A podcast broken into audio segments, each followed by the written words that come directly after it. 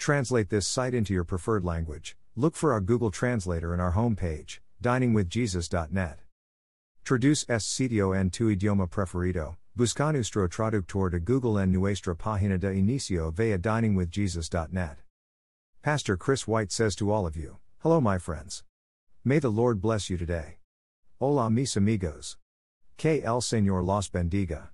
Confession of sin to God is commanded in Scripture and part of living the Christian life, James 5:16, 1 John 1:9.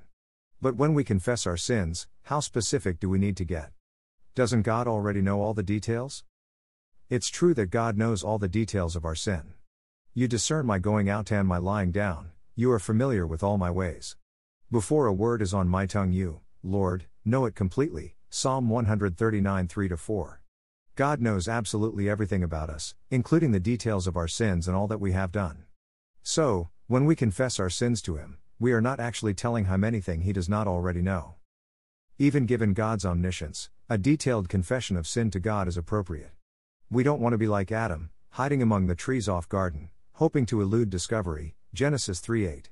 We would rather be like David when he said, I acknowledged my sin to you and did not cover up my iniquity. Psalm 32 5. When God spoke to the guilty pair in Eden, he asked Adam, Have you eaten from the tree that I commanded you not to eat from? Genesis 3:11, and he asked Eve, What is this I you have done? Verse 13. Both questions demanded a specific answer. Generalities would not suffice. Neither should oversimplifications or sweeping generalities be sufficient in our prayers of confession. Whenever we speak with God alone in private prayer, the communication should be detailed and intimate. We are sharing ourselves with someone who cares more about us than anyone else cares. As we confess our sins, in detail, we are acknowledging our appreciation for the breadth of His forgiveness. We are conversing with the only person who not only knows our life struggles, failings, and intents, but who has the divine power to transform us into becoming more like Him. As we acknowledge the details of our sin to God, we show Him that we have nothing to hide. We humbly admit that everything is uncovered and laid bare before the eyes of him to whom we must give account. Hebrews 4:13. In our confession we look to the one who alone has the power to completely forgive us of our sins and make us whole and acceptable in his sight. We need not fear God's judgment. As we confess our sins, we know that Christ has already paid for them in full. He promises his forgiveness and the power to break sin's control over us. Confessing the details of our sin to God is perta throwing off everything that hinders and the sin that so easily entangles so that we can run with perseverance the race marked out for us. Hebrews 12:1. In a counseling session, the counselor will expect his client to be as open and honest as possible to enable the healing process. Dishonesty or rectitude will only hamper the process.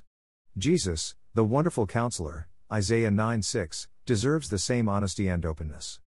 He stands ready to listen and to guide.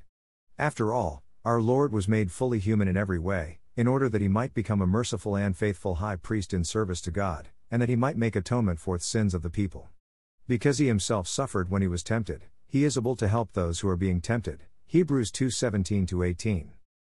Rather than praying generically, saying things such as if I committed a sin today, please forgive me, we should engage in some true soul searching and come to grips with what we've done. Prayers of a personal nature do not shrink back from a detailed confession of sin. A remorseful, repentant heart will note dread the revelation of its sin to God. My sacrifice, O God, is a broken spirit, a broken and contrite heart you, God, will not despise. Psalm 51:17. And we remember that the Lord is close to the brokenhearted and saves those who are crushed in spirit. Psalm 34:18. We can go to God with everything that is on our minds, confessing our sin honestly, and then know the freeing power of his forgiveness. Upon agreeing with God, we will find relief from guilty feelings and strengthen our walk as believers in Christ. Thank you to Got Questions. Copyright 2002 to 2019.